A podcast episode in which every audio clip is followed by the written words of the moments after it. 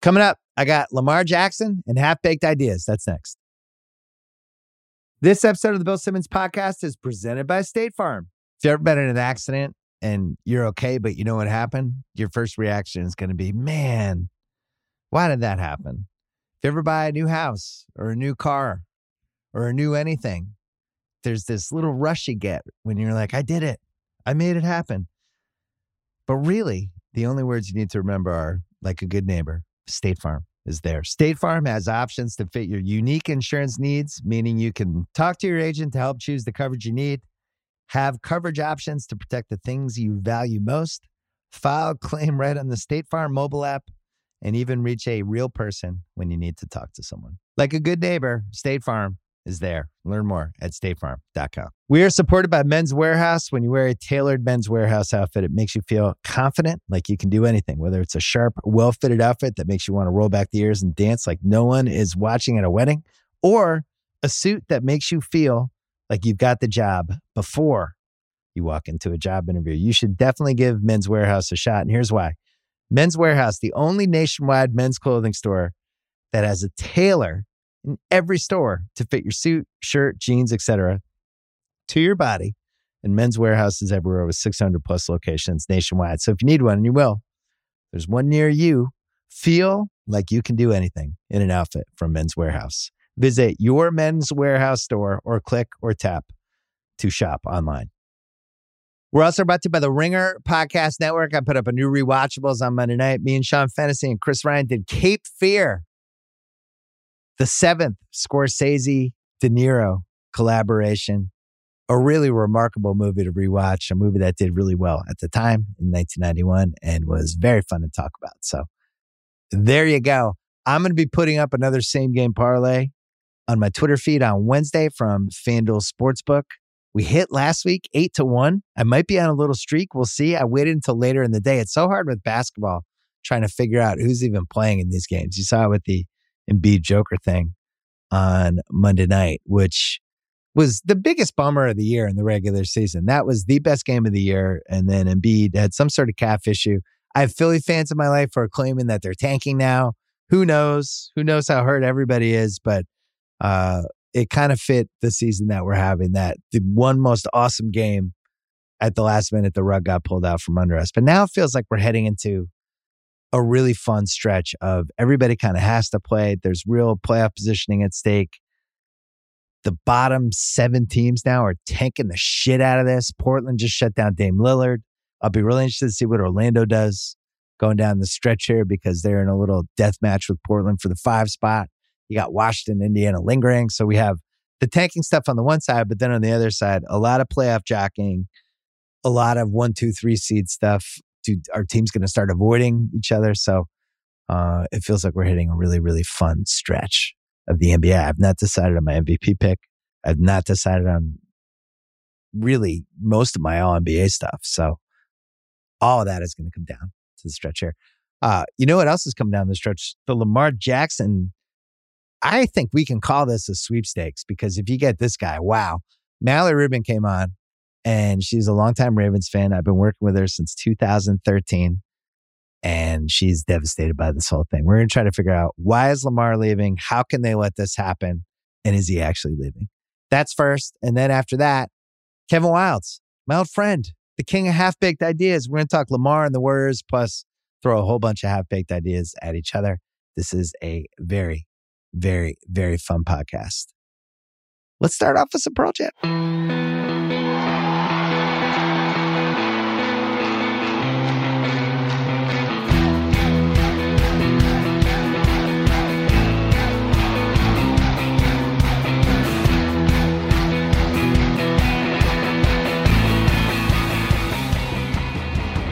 All right, we're taping this part of the podcast. It is Tuesday afternoon, Pacific time. The mother of dragons is here, Mallory Rubin, diehard Baltimore Ravens fan. Thought Lamar was going to be in her life for 20 years. Lamar kind of, I guess you could call it an official trade demand yesterday. I don't know if it was a leverage thing or what. This has mm-hmm. been the weirdest story in the NFL. I am personally invested in it because who knows? The Patriots might get a little wacky and try to trade for him. I think there's 20 mm-hmm. teams in the league that are like, hey, could we trade for Lamar? Did you ever expect it to get this bad to hit rock bottom like this? Never, not once. not even as I was reading the tweets on Monday. That's how firmly embedded in the camp of denial I have been. And I still have a little part of me that's in the, you know, John Harbaugh answering questions at league meetings on Monday saying, yeah, Lamar's our guy. Lamar's going to suit up in week 1. This will all work out. But that that part of me is is rapidly losing losing the will and losing the steam and losing the confidence. It's hard to see a future here, Bill. It's hard. This is devastating. Well, let's go backwards. It felt really okay. ominous and terrible during the stretch last season when it seems like there was a chance he could have played. He wasn't at one of the games. Um, and it just the the way the Ravens were talking about it, I had a bunch of red flags going. I was talking about the podcast at a time. It's like this doesn't none of this smells right. And this stems talked about it with Mina and Danny last mm-hmm. week. It all goes back to the Browns giving Watson that contract, which yeah. um, just inflames the whole situation. Um, and it doesn't seem feel like it's ever recovered. The Browns are like your ugly stepchild. You're just you, you know, I don't know how many times you've beaten them over the last 20 years, but it's been a lot. You, how annoying is it that the Browns were the ones that caused this? The entire situation is utterly dismaying and just one of the great sports tragedies of my lifetime unfolding right here. I think that most Baltimore sports fans would probably feel that way about it, but you compound it with the fact that the request for a guaranteed contract connects to the Cleveland Browns. And then you compound it with the fact that the New England Patriots, your team, seem to be firmly in the handful of legit potential landing spots. And you take a nightmare situation and make it almost unthinkable. There's Can't so believe this is real life. there's so many teams in this that I don't. I made yeah. a list of teams that seem realistic, and there's some FanDuel odds for this dude that apparently you can only bet in a couple states. But it feels like the big 4 mm-hmm. are the Colts and the Falcons and Washington and the Patriots. So just going in order, the Colts, they have, I think they have the cap space. They don't care about the draft picks because they'd be getting a quarterback. They'd be indoors, which is great for him. The Falcons made the most sense to me just logically because it's an NFC team. The NFC quarterback pool is completely depleted. Why wouldn't they do it? But they don't even seem like they're involved. The Patriots, we can talk about later. And then the one that everybody keeps throwing around is Washington. Now, the Baltimore Washington thing, I find it hard to believe Baltimore would be like, cool, take our 26 year old franchise QB and we'll trade him to a team that is 45 miles from us. Why would they do that? That seems too risky to me. Well, I think there's a, a, why would they do that question hanging over all of this. And the only real answer is if things have truly, genuinely reached the point where there is no tenable path forward. And it, this is the first week where, as grim and grave as, as things have been, it feels like that might actually be true. So then at that point, it's the obligation of the franchise to find the best match. And you don't always have the luxury of heeding some of those more like intangible aspects. Of course, like from my perspective as a fan, and I would s- assume the team's perspective, you'd prefer to come to an arrangement with an NFC team over an AFC team. Of course, you would prefer that NFC team be the Lions or the Falcons as opposed to Washington, the team right down the beltway, so that you have to confront the fact in your own fucking backyard that Lamar Jackson is perhaps leading the Washington Commanders to the playoffs and postseason success in the ensuing years where you're working with, I don't know, Goff, Tannehill. Like mm. the hmm. potential outcomes here are not the most exciting unless they can negotiate a trade in the run up to the draft. And I think that's the other thing that feels like it has just been so strange about this when you're assessing the suitors. Like you mentioned, the Falcons is one of the top logical spots. They're among the many many teams who have gone out of their way to say some version of, we're not interested. We're not pursuing Lamar Jackson. We're content with our current setup. We have a plan. And they do? That is just. I watched, I watched Desmond Ridder last year. You don't have a plan. You just don't. Yeah. I mean, obviously, like you, you've chatted about this on your pod, our, our, our Ringer NFL beloved Ringer, Ringer NFL colleagues have chatted about this at length on the Ringer NFL show, et cetera. This idea of collusion and the league wide ownership insistence to avoid setting the precedent of a massive guarantee is inextricable from the news cycle. There's just no way to, to read it in, in any other way and come to any other conclusion, right? But wait, but wait a second. That would assume that the NFL has acted nefariously over the last 50 years and there's just not enough evidence. Oh wait, there's unbelievable amount of evidence Right. that they do shit like that. Yeah. Um so I look at it two ways. Okay. One, it's crazy to me nobody has has just been like, "Oh my god, there's only 8 quarterbacks that matter and you're trying to tr- potentially trade one of them. We'll take them." But then on the flip side, why do anything before the draft? Like if you're Atlanta, you have to give up the two first round picks, right? That's part of the deal.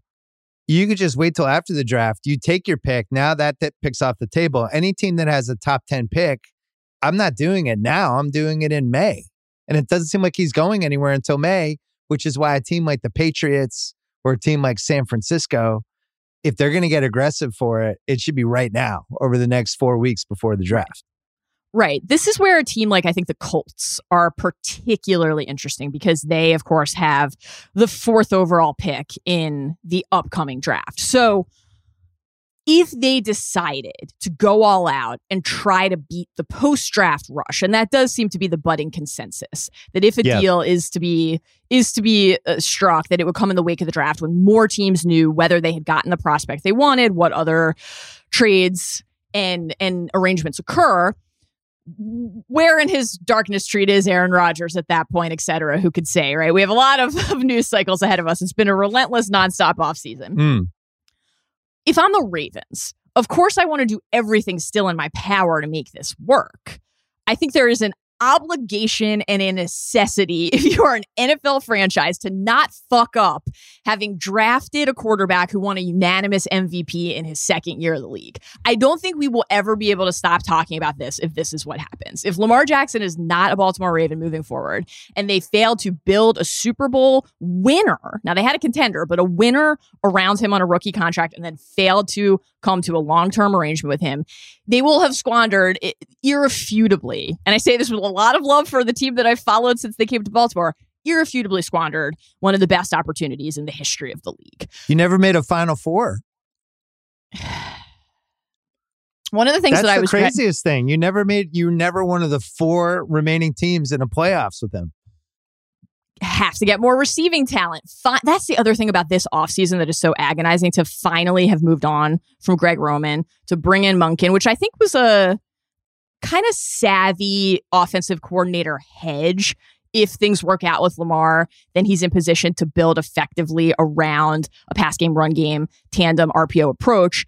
If they can't figure things out with Lamar, then they have an offensive coordinator coordinator in place who's coming off a couple seasons with Stetson Bennett at Georgia, Mm. had been with Jameis and Tampa, had been with Baker in Cleveland, and can work with whatever comes into place. But like that's not again where you want to end up coming off of Lamar Jackson's rookie contract. It just isn't. There's no way to there's no way to position that as anything other than like a tragic sports outcome. But if that's where it's heading, and if that is the outcome and there is no way to salvage it, they have until mid July to negotiate a long term deal with him, right? Because of the non the terms of the non exclusive franchise tag. If they genuinely believe that there is no way forward, then they have to try to make the deal before the draft and get the capital this year because they only have five picks this year. They don't have draft capital this year. They don't have, they're at the 22nd spot in the first round and they don't have the capital to move up in this draft. So if there's no way forward, and I still hope there is, do everything you can right now to make a deal with the Colts and get that fourth pick this year. And then do what you can when you have capital inside of the top of the first round to make a move and try to get Richardson or Stroud or Bryce or whomever you believe you can build around. How is that not the better play than ending up with Jared Goff at the end of this? Can that be the outcome here? I refuse to accept that Mac Jones, Baltimore Raven, is a potential outcome here. My dad and I had some text today. Um, Same, dad- Bill. my My dad- dad, and I had some text today. my dad likes Mac Jones, but also offered him uh, a ride to the airport if Yeah. Lamar Jackson is involved. I think if I'm the Ravens, if I'm playing this a certain way and I really feel like the ship has sailed, which I'm not Yeah. 100% convinced, but I'm like 95% convinced. Mm-hmm. Okay. I'm trying to get that Colts package and pick. I want the number four pick. My backup plan would be the Lions, who have six and 18, and I'd want Yeah. the sixth pick from them, not the 18th. If you want to throw me Goff for a year, whatever, he's an expiring contract. It's whatever. He's he's fine. But if I can get a top six pick and leverage the Colts that, hey, if you don't trade us this, we're going to do this, and just try to not trick them, but pressure them. Um, that would be my first option. After that, you're just taking it into the into May, and at that point, Right. twenty teams are on the table. But don't you think that the issue is that they've lost the ability to pressure any of these teams into that time frame in a pre-draft window because of the number of teams who have gone out of their way to Not say the Colts. we're not interested? That's true. Not the Colts. Not the Colts. The Colts. Colts have had they they had a whole unbelievable Manning run. They had a really nice luck run, and then they had this QB roulette thing going for five years. No, probably very few teams probably appreciate what it's like to be in first class in the airplane with the QB, and then to be in the middle seat in row thirty six. And if they're looking at all the QBs that are sitting there in four, and they're like, we don't really totally believe in any of these guys. Um, the only other one, the wild card one I was looking at was Chicago yeah. because um you know then fields gets thrown back to the ravens Yep. they get lamar they get the ninth pick they get a future pick and if you're the bears combined with all the other stuff you did if you if you're not 100% attached to fields and i you know people seem pretty split on him. I just didn't think as a passer he he showed enough last season to make me think he's ever going to be a top eight qb if i'm chicago i'm like wow we get lamar in here. I guess one of the things I'd be thinking about, one of the reasons I thought Indianapolis was so attractive, is it crazy to think maybe a dome team or a warm weather city is a better spot for him than just putting him in another shitty weather situation where December, late November, December, January, he's running 12 times a game and it's 20 degrees outside? I, I don't know. Do you think that matters? Not really, personally. I mean, Yeah. if you have Lamar Jackson as your quarterback, you're going to want to deploy him to the fullest extent possible inside of your Sure. offense, regardless of whether the roof of your stadium, who you're facing, like what what scenario is he not running? 12 times a game, no matter what. I'm I don't know. saying, is like, there more of a a bone bruise turf? risk if it's cold? I, maybe. I mean, he this is he's he's Lamar Jackson. Like he can succeed and win no matter what. Obviously, like coming off of, to your point, consecutive seasons where he missed the end of the regular season both years because of the injuries. The ankle injury two years ago, the knee injury, the PCL this most recent season. I, I'm sure that that's on teams' minds, but the upside is just this is like this is part of why the only thing you could point to is the ownership collective ownership refusal to go to the, the that high of a number for a guarantee, right? Because like at the end of the day, the team has won an astonishing amount of games with Lamar and has legitimately struggle to score points without him. It's that simple. Like to see the value when he's out on the field and what he can do for your offense. And again, that's an offense that did not fully optimize around him, either with the Roman scheme or with the personnel. You know, I believe I, I'm really excited about Bateman still, but and obviously he was hurt last year. But like there's no yeah, there's no way to look at the the the depth at the skill positions Uh, for pass catchers in particular the last couple years and said he had what he needed. But don't you think that's another interesting thing with the potential trade partners? Because one of the things, and the Ravens need a lot of things. Obviously, chief among them would be a quarterback bill if it goes this way. They need pass catchers. They need receiving depth. One of these teams that's acquiring Lamar is not going to be incentivized to provide a receiver in the trade because then you're weakening your own skill position group that you'd be Right. bringing Lamar into. So they're not going to get. I would. I. I wouldn't expect them to get that in a trade. So they just need the capital. They need the draft capital. They need a path to a quarterback. Maybe they get some pass rushers. Maybe they get someone for the defensive backfield. But there's no obviously Miami has kind of fallen out of this for various reasons that remain utterly confounding to me. But there was no scenario where Miami was going to include one of its great receivers in a trade for Lamar because the whole point is to put Lamar with those receivers. So there's an interesting kind of catch 22 at play with the the matchmaking here. I don't understand Miami at all. At all. At all. Are they number Um, 1 for you on the surpri- list of surprises that they're not a more active front runner here? Yeah, because some people were throwing San Francisco out. San Francisco mm-hmm. has a mm-hmm. lot of high priced dudes. At some point, you can only have so many of those, right? So, you know, even though on paper maybe they make sense, I still feel like with the amount of marquee guys they have, I don't think you can just slide Lamar into that. He's going to be 35, 40 million a year on the cap to start, not to mention the giant commitment. And, you know, you're going to yeah. hurt other stuff. That's why I was thinking more like it's so tough now with these quarterback salaries with how you build a team. And we saw the Chiefs basically strike oil last year because they hit their draft. But like, right. there's only eight quarterbacks I'd want to pay. I made a list for you. Let's hear it. Mahomes, Burrow, Herbert, Allen, mm-hmm. Trevor Lawrence, mm-hmm. Aaron Rodgers for a year. yeah. Jalen Hurts, I think he's earned at least maybe he's not a max max guy, but he's a max guy. And then Lamar. And once I go through those eight guys, now I am in the Dak Prescott, Kirk Cousins level of QB that if I have the right team around him, maybe I can compete, but I'm also paying the guy 35 like Danny Jones.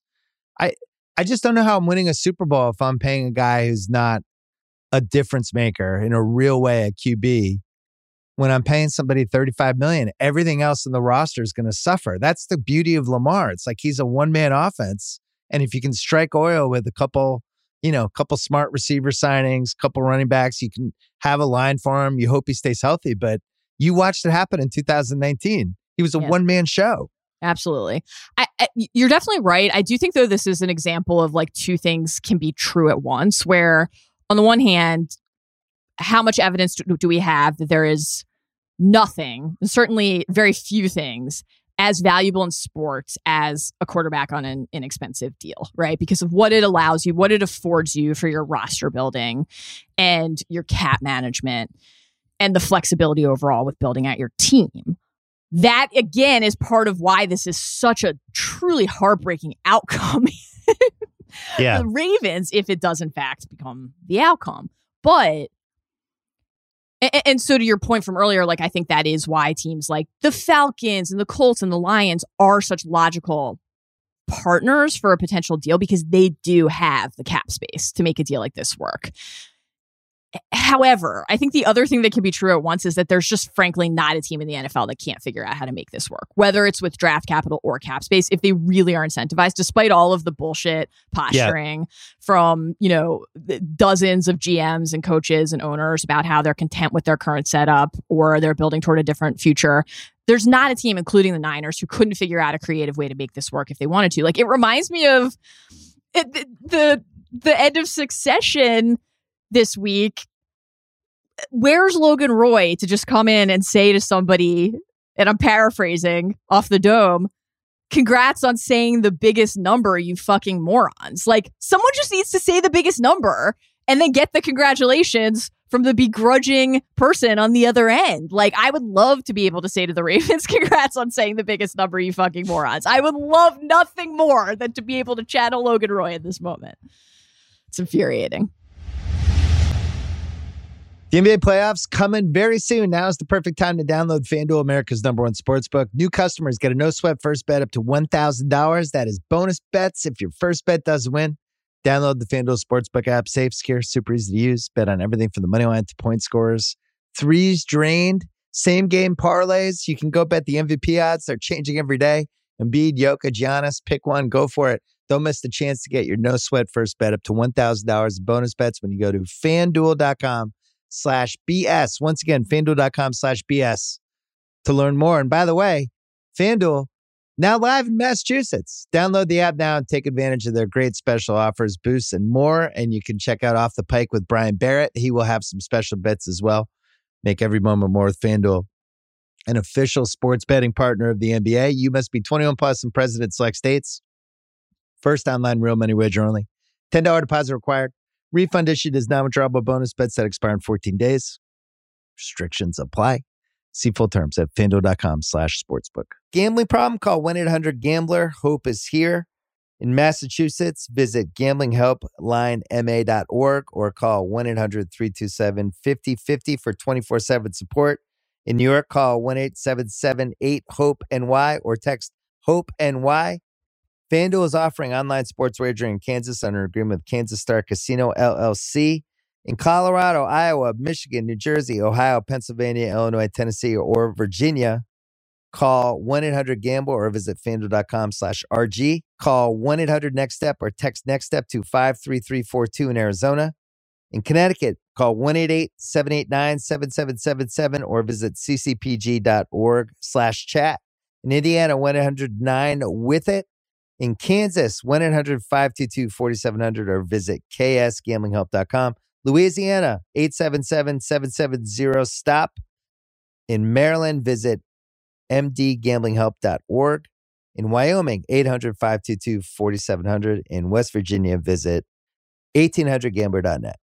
This episode is brought to you by Michelob Ultra, the official beer partner of the NBA. It's just what you need to sit back and enjoy the game, and they're also getting fans closer to the game than ever. You can win exclusive NBA prizes like courtside seats, signed memorabilia, and more. I love Michelob because of how light it is. It's only 95 calories with 2.6 carbs. You know what the perfect time for Michelob Ultra is? A little double header, little NBA double header. Right, first half of the first game. I don't know West Coast time. That's usually about five o'clock, five thirty. Perfect time for a beer. You can do it. Grab a pack to enjoy today. Learn more and enter for your chance to win at michelobultra.com slash courtside LDA 21 and up. So I actually did some research. I looked, so football changes that Willis McGahee Ravens Steelers game when like five guys got knocked out, right? That was the next year. The sport felt a little different. It became more QB friendly. They really took away the stuff over the middle. So I'm going from the basically the 2010 playoffs on, which is 14 postseasons. So we have 28 conference finals in those 14 playoff seasons. And I was trying to figure like how much at the one off we got lucky with the Jared Goff here. Like how many times did that happen versus like real sustainability? Okay. Brady made nine Final Fours since 2010, and Mahomes has made five straight, right? Okay. So you put those mm-hmm. guys over there. Peyton Manning made three, but the last one was that Denver one when he had the noodle arm. Burrow, Brees, Russell Wilson, Roethlisberger, your guy Flacco, Matt Ryan, and Kaepernick all made right. 2 mm-hmm. And then we just have a bunch of one off dudes. We have Eli, Josh Allen, Far, Old Favre, Goff, Stafford, Hurts, Purdy, Tannehill, Palmer, Cam Newton, Jay Cutler, Andrew Luck. So basically, here's what I'm trying to say.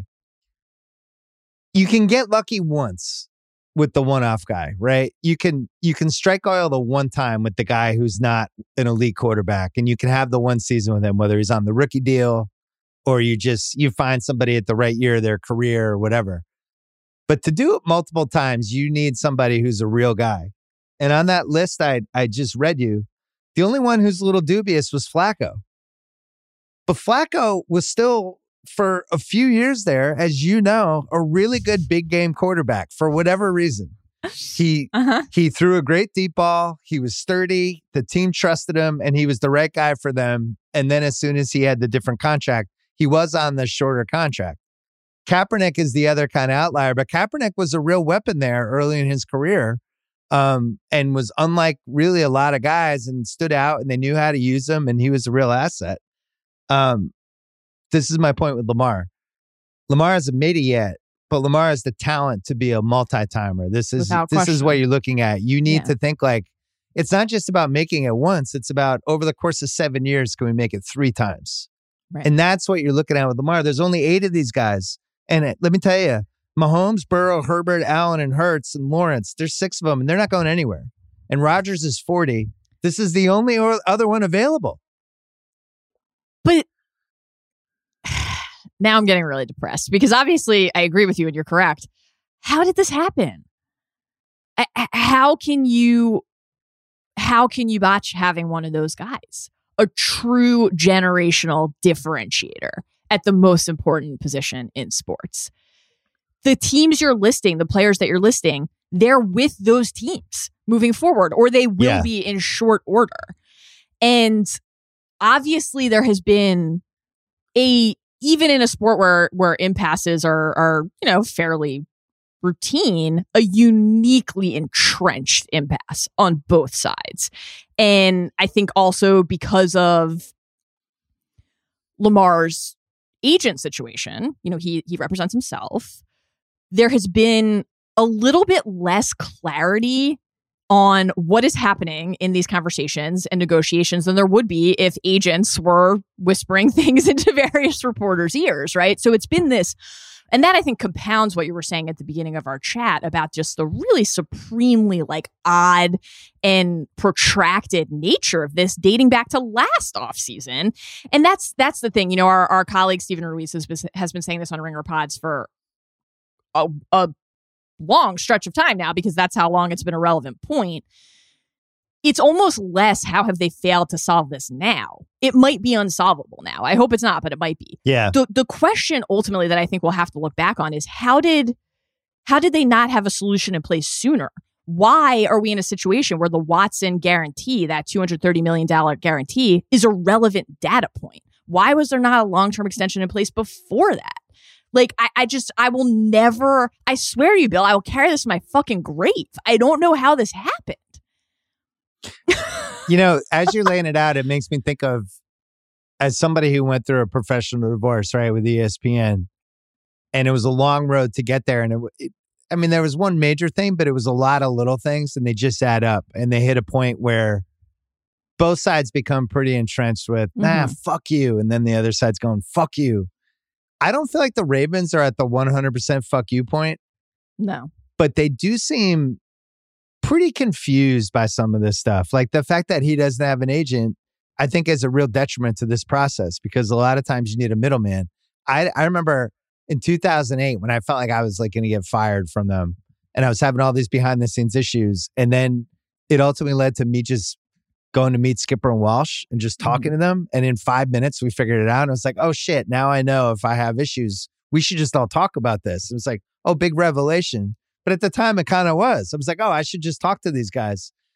And part of me watching this from afar wonders if, like, just nobody's had a conversation and how much are they lobbying him behind the scenes? How much are they talking to him? Is he is he keeping them at bay? Does he have a good relationship with one person on the Ravens that is like a confidant guy, or is this just two people on there in the trenches on their different sides, and there's going to be no momentum to hmm. even have a bond?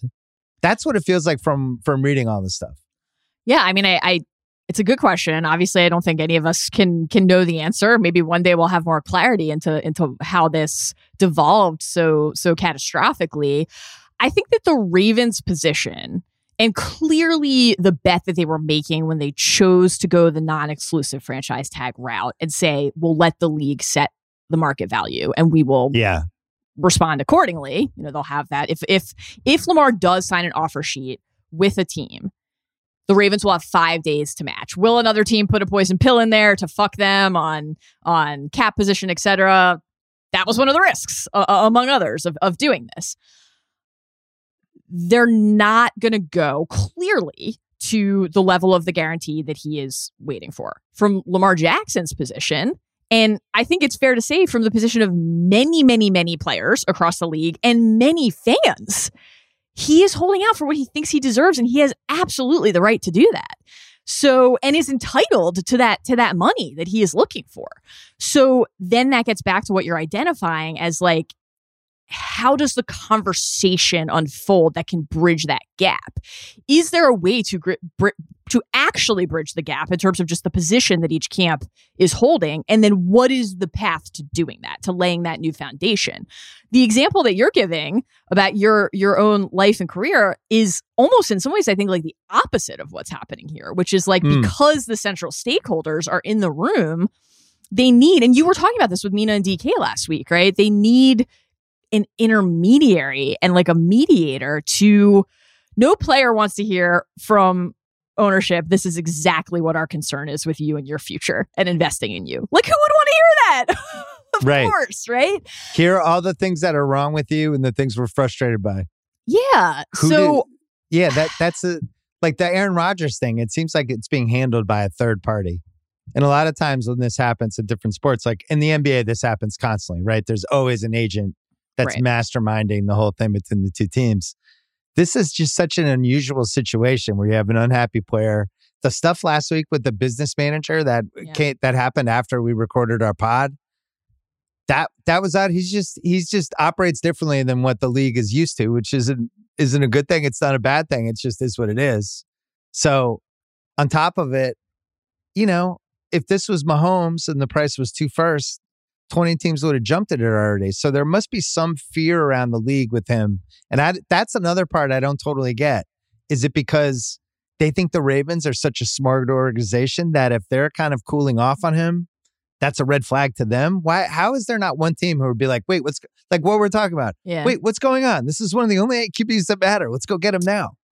That's an interesting question. I mean, hearing you say that reminds me a little bit like back in the day when I, I used to edit college football eons ago now. I remember when we would cover like recruiting cycles, some of our, our editors and writers would talk about, uh, perhaps incorrectly, as might have been apocryphal, but like what often felt like the validation of a prospect's star status because a team like Alabama or, you know, at the time USC was looking at them like, what's the chicken and what's the egg? Are those teams looking at you because you're a five star or do you become a five star when those teams are looking at you? Right. And like Mm. how uh, a, a franchise that has a certain stature in the league or a program that has a certain stature in college football can kind of set the the landscape's understanding of a situation. So maybe, but this is where I come back to just the absolute refusal, heels dug in on the guarantee. I genuinely don't see another explanation. I do not think the injury concerns or anything else rises to the level of saying it is not worth investing in Lamar Jackson.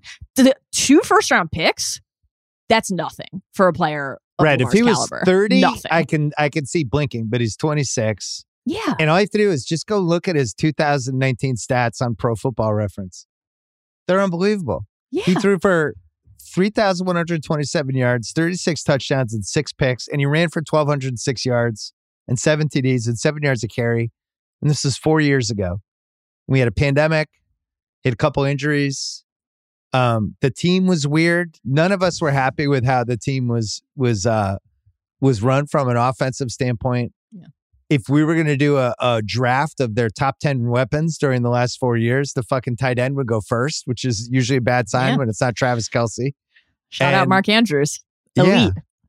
Yeah, he's he's fine. He's great. He's a, he's a very good tight end. he's not Travis Kelce. Um, but I think if I'm another team, Mhm. I keep coming back to only AQBs matter, and this guy is unavailable for unusual reasons, which is another thing, right? This is a professional divorce. Yeah. We don't know all the reasons yet. I'm sure there will be a now they tell us, as Bryan Curtis would say, the now they tell us story after the fact. I'm sure Right. there's seven things we don't know, but he's becoming available for unusual reasons. And I can't believe nobody said, fuck it. There's 32 NFL teams. 24 of them can't be fired up about their quarterback. I have to assume that almost every team in the league, other than the other teams, basically other than the other teams on the list that have those quarterbacks you already mentioned, is sincerely, earnestly, and enthusiastically interested in acquire in acquiring Lamar Jackson, and that the sticking point is simply will they go to the guarantee? Who which which team is going to be the one to make, in the eyes of the rest of the league? I'm not saying this is how I feel about it. That mistake because then it becomes a pattern. Then it becomes the expectation for Burrow and whoever is next after that, right? But I suppose it could just be as simple as nobody's saying that they're chatting, though that is where I think the tweet, the Lamar tweet this week comes back into play as like a very relevant data point. The fact that he felt compelled to make public that weeks ago he had asked for the trade. The beginning of this month. This wasn't, Right. hey, this is a painful thing for me. I've come to the decision today that I need to ask the, the Ravens for a trade. It's, hey, I asked the Ravens for a trade weeks ago. The unsaid part, but the very amusing timing is John Harbaugh's about to get on mic at the league meetings and just like kind of iconic timing in that respect. But, you know, he said in his tweet that he asked for a trade on March 2nd. So the fact that he felt compelled weeks down the road to voice that does, I think, point to a genuine lack of conversation and activity that he is trying to spark and and incite, right? Hey, I am really looking to move on. If you're worried that I'm just going to sign with the Ravens after you make an offer and it will all have been for naught and you will have alienated your current quarterback or your roster and left them feeling uh, less confident about the future that you think you see with your roster, don't worry about it. If you come after me, I'm yours. Let's do this. Why haven't the teams actually done that? Maybe they're just waiting till after the draft. It's possible. But maybe they think he's that dug in on the guarantee and there's not a way forward then. Or maybe they don't fully understand what the reasons that he's this dug in and unhappy are.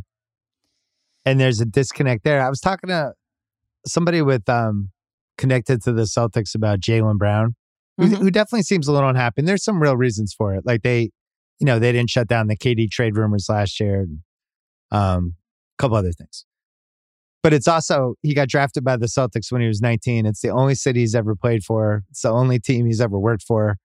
And sometimes when it's the first place you've worked for, you you don't know anything else, right? So all these things he think he might think about the Ravens, and then you go to another franchise and it's like, oh, guess what? Hmm, not great over here either.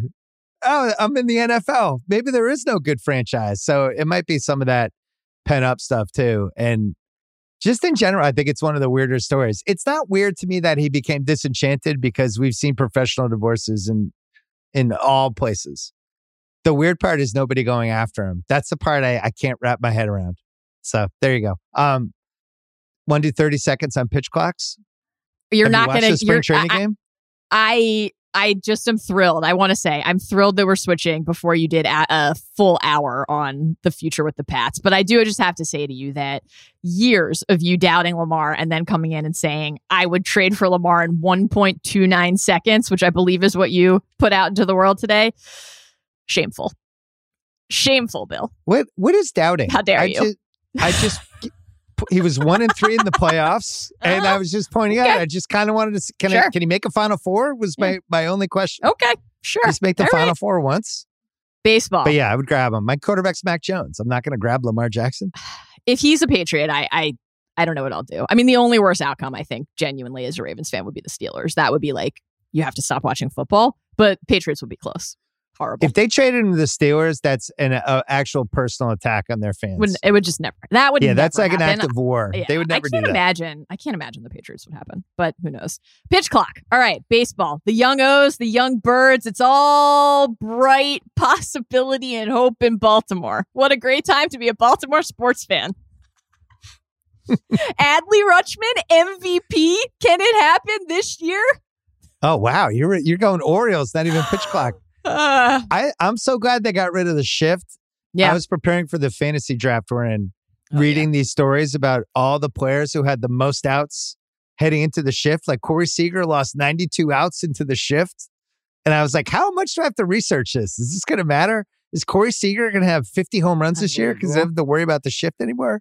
Unbelievable. The pitch clock is a, I think, a really fun and cool thing. I do find the the MLB PR campaign around the changes Yeah. to be one of the funniest things that we've ever collectively witnessed as part of the sports viewing public. Have you seen the Bryan Cranston ad that they've done for I've seen all of it. It's it's like watching a 70 year old guy dye his hair and get a convertible and try to be hip and then tell you how hip he is. I- I- exa- exactly. But if instead of just telling you how hip he is, he started by saying, "I know you thought I was really lame for a really long time." But hold and that on. you were worried about the integrity of my hip and my Yeah. calcium levels and whether I was getting enough protein and fiber in my diet. But guess what? Like to put out a whole campaign that basically says baseball is boring and we know you hate it. So and I know I was divorced five ideas. times, but this sixth time is going to work. I Yeah. love it. I love it. Will it work? Will they attract a younger audience what's gonna with work? the pitch clock? the it the the game's going fast is just Yeah. going to make it so much easier to follow everything. And yeah, I was talking to my friend Hershey, who's a big Dodger fan, but he's on the East Coast, and he would stay up for these Dodger games that were ending at like two thirty in the morning, you know, East Coast time. And now those games, even the West Coast games, if you're on the East Coast, are going to be done by one o'clock, hopefully. Right. So, or maybe even twelve thirty. So, just in general, it's going to fly by. It's going to be much more fun to zoom around on League Pass or whatever you're watching different games on. Yeah. And for our purposes on the West Coast, these East Coast games are going to be done at 6:30, which is amazing. Unbelievable. Not dragging through dinner potentially to 8:15 at night. Uh, and then uh, there's going to be a whole new way to actually go to the game where it's like, all right, if I go get food right now, I might miss two innings, Mm-hmm. right? Yeah, yeah. Yeah. I might come back. It might be the sixth inning. So when do I go? What's the right inning? So I'm just Right. Talk about a league that needed to mix it up. I'm really happy for them. All right, Me we too. can hear excited. we can hear you on the Prestige TV podcast. Yes. breaking down Yellow Jackets all season, and then uh, on the Ringerverse as well with Joanna Robinson, one of our favorite people. Good to see you, Mal. Mandalorian time over on the Ringerverse. Come check it out. Mando. All right. Good to see you. Thank you. Great to see you, Bill. This episode is brought to you by Taco Bell. If you're anything like me during a busy day at work, I need lunch that is just as fresh as it is delicious and easy. And the all new Cantina chicken menu from Taco Bell is exactly that, made with high quality ingredients like seasoned, slow roasted chicken, pico de gallo, shredded purple cabbage, and avocado verde salsa sauce. The new Cantina chicken tacos, burrito, and quesadilla are the perfect daytime choice. Try the new Cantina chicken menu at Taco Bell now. This episode is brought to you by Peloton. Spring, the best time of the year to dial your fitness routine up a notch. You know it's going to happen. It's going to get warm. Going to start wearing shorts. Going to start wearing bathing suits. You're just you're not going to be able to cover up behind those big coats anymore. Also, it's nice outside. Get outside, do stuff. Or if you don't have time to get outside, I got Peloton for you. Whether you have 5 or 60 minutes, Peloton's workouts were made to challenge you. Classes like boot camps, full body strength, boxing, marathon training are created to grow your skills or push you to improve in what you already excel in, and you won't feel bad about not being outside. Peloton's expert coaches, challenging classes, and nonstop vibes will keep you coming back for more. Get a head start on summer with Peloton at onepeloton.com. All right, my old friend Kevin Wildes is here. He hasn't been on a while. He's got just a lot of half baked ideas brewing. You can see him on FS1's First Things First, Yep, which is no longer first. It moved. Well, that's true, but you know what? The the title remains the same. There's more than 30, 30 for 30, still called 30 for 30. About 120 of them. Yeah, well, 30 for 30 was supposed to end in 2015. I don't know why it's still Keep on. it rolling. Still trying Strong to figure brand. that out. Strong Um, brand. We talked about Lamar with Mally Rubin. I know you're obsessed with this topic from I mean- a Patriot fan angle, from a Lamar angle. I saved all the Patriots elements of this Thank you. for you. One of the things that's interesting to me, you talk we were talking right before he came on about Bob Kraft and Belichick. I feel like we're at the point with Bob Kraft where he might take Meek Mill's input as seriously as he takes Bill Belichick's input. Like it's it might be dead even, and that part scares me the most. Totally fair. Uh, the question I had about the Meek Mill texted me exchange.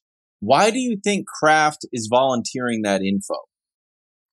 Just to be honest, to put pressure on Bill because he volunteered the info and then he said, uh, you know what? It's Bill's decision. So does he want Lamar Jackson? It seems like it because if he didn't, he wouldn't say anything. He would just not answer the question. He doesn't have to reveal his text messages, especially with Meek Mill.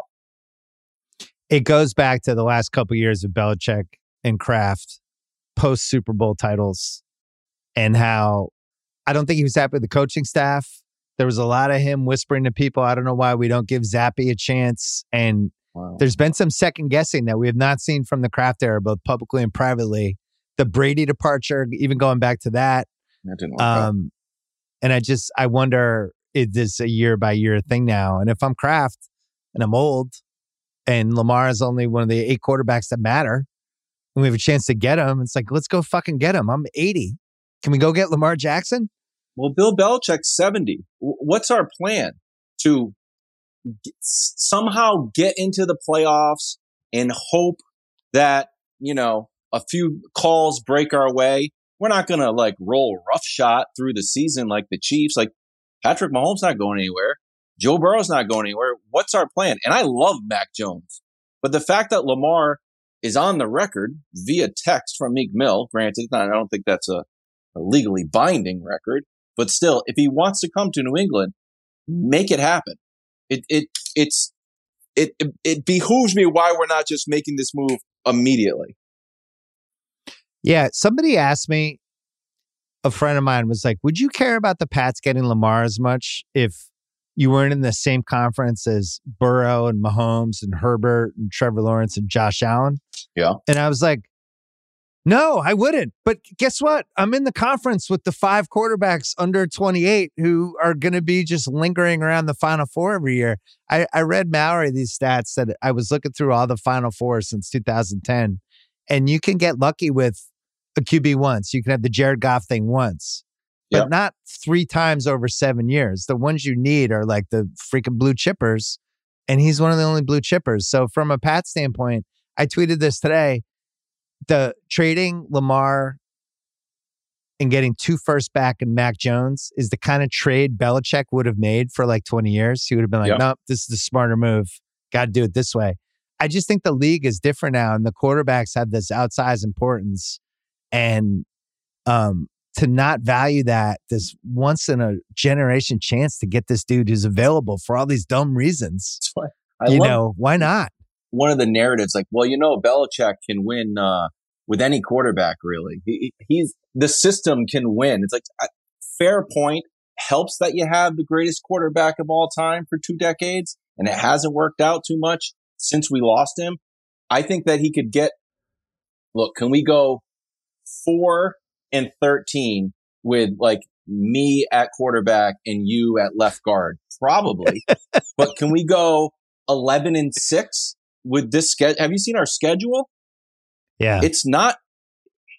Here's obviously Bills, Dolphins, Jets. These are the home games. Colts, Chiefs, Chargers, Saints, Eagles, Commanders. Two teams that were in the Super Bowl. The Chargers, I'm terrified of. Colts probably will get better. Commanders, probably a, a win. Commanders Saints might have better. Lamar. Oh, jeez. If, well, the command, if that would be, jeez. And then away, Cowboys, Broncos, Raiders, Giants, Steelers. Uh, okay, we're gonna win the what game? What game is a gimme that you feel hundred percent confident that we win an away game there? So you're thinking Pat's under unless they make a Lamar trade.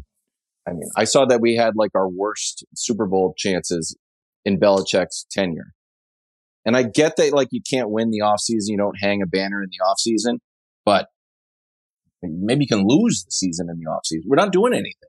It also feels like the Patriots cap is 75% of everybody else's cap. Like, oh, well, you know, take it easy. It's 3 million here, 2 million there. And all of a sudden, some of the, everyone other team has enough money to get people $40 million and we don't. I'm just, I don't understand why. Yeah, I just I feel like I'm a smart guy, and I feel like I understand sports as well as anybody else. And this the football salary cap continues to completely confound me when these teams are like, "Hey, we like the Niners." They're like, "Hey, Yeah. we just got this new defensive tackle for eighty million dollars. We squeezed him in, even though we have Deebo Samuel and Yeah. Bosa and all these other guys, It but we just added another guy." And the Pats, the Pats are are going, "Hey." Remember that special teams guy who looked really good for six games? We locked him up for one year, two million. That was our signing. Where's our like twenty million dollar guy? Do we I just don't- not have him? it's just like I don't know. They just don't want to put anything on the credit card. I feel like Belichick is a little too pru- at the same time too prudent for his own good. Slash is willing to put a defensive coordinator as the head of your offense last year, which it's still talked about too much. Like we're still talking about it, and at the same time, not enough. It's just continues. You to mean the, how bad the coaching staff, how bizarre and bad the coaching staff was last year that they basically threw away this thing that every other smart team seemed to value. the, the Devin McCourty is like trying to be he's he's on like a miniature media tour post retirement and he's trying to um it feels like he's trying to be very complimentary but at the same time honest on what was happening and he said oh this it's some form of this it's like you know uh it was even worse in practice so shout out to uh, Matt Patricia for trying something that he really uh, had never done before you know, it's good for him. He's a smart guy. Like, I guess so. It's like me flying a plane. Like, you know, rough ride, but he landed. Like, good for Wilds. Like, that's not where we're at. Good for It's just- it's just- It's Yeah, he was an offensive coordinator for all 17 games. Goodness you know, that was pretty gracious. cool. It's just, and Kraft was, Kraft wasn't into it either. He's like, changes need to be made. And did you see Belichick also saying, uh, the, he kind of got a little flippant with the reporter about why is, Yeah. what was your take on that the last 25 years? Well, I hate when Klay Thompson does it. Yeah. Every time Klay Thompson points to the rings, does the four rings thing, I just feel like it's the lowest form of you're a champ. We know you won. You won multiple titles. You don't need to like show us your resume. It's, I don't know. Like it's it. like the old Sopranos thing of uh of remember when is the lowest form of conversation. It's Yeah. remember when stuff. Nobody cares. It's the 2022-23 season and nobody cares what happens. So when Belichick does the backwards thing, that's fine. But this team hasn't been good in five years, yeah, I think right? They I- yeah, they really we're like- haven't. 25 and 25 in the last three years. Does that math work out? Yeah. Yeah. Uh, so it's just Listen, it it's sounds a- like we're complaining and we're not because it was an amazing ride for two decades. But Oh, it I'm an interesting inflection point. yeah. I, I don't. How- It's it's just an inflection point. It's like we can't do the whole Belichick smarter than everyone else thing anymore because it's been a half decade where that has not been true. So this is what it is. And FYI, it happened to Red Auerbach. They took the car keys away from Red Auerbach near the end. And a couple other people moved in. And it happens to everybody. It happened to Tom Landry, happened to Chuck Noll, it happened to Bill Walsh, it happened to Joe Gibbs. I saw how you you know, know, like you- Joe Torre was like the the most recent one that I remember. Like man, Joe Torre like kind of like helmed that dynasty. It's like all right, Torre, that's enough. But you think this is it? You need a playoff win or just a playoff appearance? I think this is probably the last. This is a make or break season for Belichick and Kraft, one way or the other. I don't think another season like last year will happen again on Kraft's watch because ultimately he's a cold blooded billionaire for a reason, right? As great of a guy as he's been, he's saved football in Massachusetts. He does a lot of charity stuff. Like Yeah. he's still a billionaire for a reason. And all of these guys ultimately go back to I own this team, I own this franchise. I took every possible thing I could take out of this guy. He doesn't have it anymore, in my opinion. And I'm going to move on and do something else. Like he's not going to be loyal to him. I feel like he's already been loyal to him by keeping him this year. Whoa. Do you feel? um Would you feel sad? Is not the wrong word. Disappointed if Belichick breaks uh Shula's record, and let's say with the Dolphins. Let's say Mike McDaniel takes a different job, even though I think he's great. Yeah, that would kind of suck. I the the team was the team was poorly coached last year. Well, it just was, right? And that's his job is to either coach the team really well, well, mediocre, bad, or horribly. You're going to be one of those five things. And the team was poorly coached and super sloppy and probably cost themselves three wins. And that's just the reality of last season. It doesn't change everything that happened from 01 all the way through the 2010s, but can only judge it from last year. And, you know, football isn't a remember when sport. that's what like. I remember you had a tweet that was dri- that I was happy that you tweeted. It's like the announcers on the game, like ah, Patriots rarely penalized. Like not true. That's that Yeah. was an old that was an old stat. We are quite Right. often penalized. Like, ah, Patriots. That's very un-Belichickian. Like not really. It's been happening all year. Yeah, the stuff that they were great at was don't beat yourselves, don't make a ton of mistakes, don't have dumb penalties, and then own the end of the half and the end of the end of the game. Like Yeah. all the crunch time stuff, all the clock management stuff. That was the stuff they were great at. Last year they lost a game because they threw a lateral backwards that oh. got picked off and ran it for a touchdown. I That never would have happened. They really the the See- Gronk defending the fumblerooski play what four years ago was kind of the first sign of uh oh, where's this going? yeah, but that was like a Belichick decision to put Gronk in the game. Like No, that, I know, that was like that too was- smart for your own good. Yeah, it was that was one of the first times where I remember going, hmm, that wasn't great. That didn't that didn't usually happen. Can I just But defend the Nobody's fumble? supposed to coach football in their 70s. I, it's the hardest sport to coach in your 60s. I'm granted this is a long time ago, but it's still, you know, it puts a burr in my saddle. Do you think Bill Belichick has to tell the entire team, like, hey guys, remember, no laterals. Hey, Jakobi Meyers, remember, do not try to throw the ball 20 yards backwards to Mac Jones. Even if he catches it, he probably can't run because he has a bum ankle. But that wasn't the point of that play. The point of that play was there was no upside for doing what they were doing. Oh, just 'cause it was take going overtime anyway. Yeah. Take a fucking knee. The whole reason you take a knee is so that you don't open the door for some dumb shit to happen. That Anyway. They could have wasn't great. drafted Lamar, as as uh, nephew Kyle mentioned before we hopped on. We were watching that draft together. Lamar was falling to the Pats. we were getting more and more excited. They didn't take him. I think there were real reasons they didn't take him that had nothing to do with Lamar. I don't think they wanted to bring the Brady situation was already going to be weird enough. They didn't want to bring like here's here's your next successor. Mhm. And these guys, these quarterbacks are so confident in themselves and such egomaniacs that as we've seen over and over again, they just get threatened by the new guy. Yeah. You know, we Tom saw Brady Rodgers, we saw. Brady with Garoppolo. It's Yeah. just it's the way it goes. Indianapolis didn't even want to mess with it with Manning and Luck. They just traded. They you know got rid of Manning and built around Luck. So I get it, but it is ironic that they just could have had him in the first place. Do you think that the um that this is going to hurt Mac Jones's feelings? I want. I'm going the opposite way. To me, this is chip on the shoulder time for Mac. Ooh, I Yeah. like that. I like yeah, that a lot. Did we did we talk internally about a Lamar Jackson trade? We did. Big time. Is the quarterback position open right now? It is. Mm. S- Is Zappe versus Mac? Is that is that a thing? It sure is. Are we happy with our quarterback situation? Not totally. Just go. I like it. A little, little tough love here. I like football. Yeah. like- sure. All right. I'm sorry we gave you a shitty offensive coordinator last year, Well- but now we have a good one. So let's go. What do you got, Mac Jones? I'm a Mac Jones. I, I'm probably a higher believer than most, but he was pretty bad last year. Well, that's unfair. That this will like. I am not. What part's unfair? He wasn't one of the top 20 quarterbacks in the league last year. Well, if I was the waiter and and I was working at a restaurant and the meal consistently comes out poorly, it's like, and I'm getting yelled at. Like, you know who the our head chef is? A mechanic. Like he's great at other stuff, but the head chef is not his main gig, and I'm bearing the brunt of it.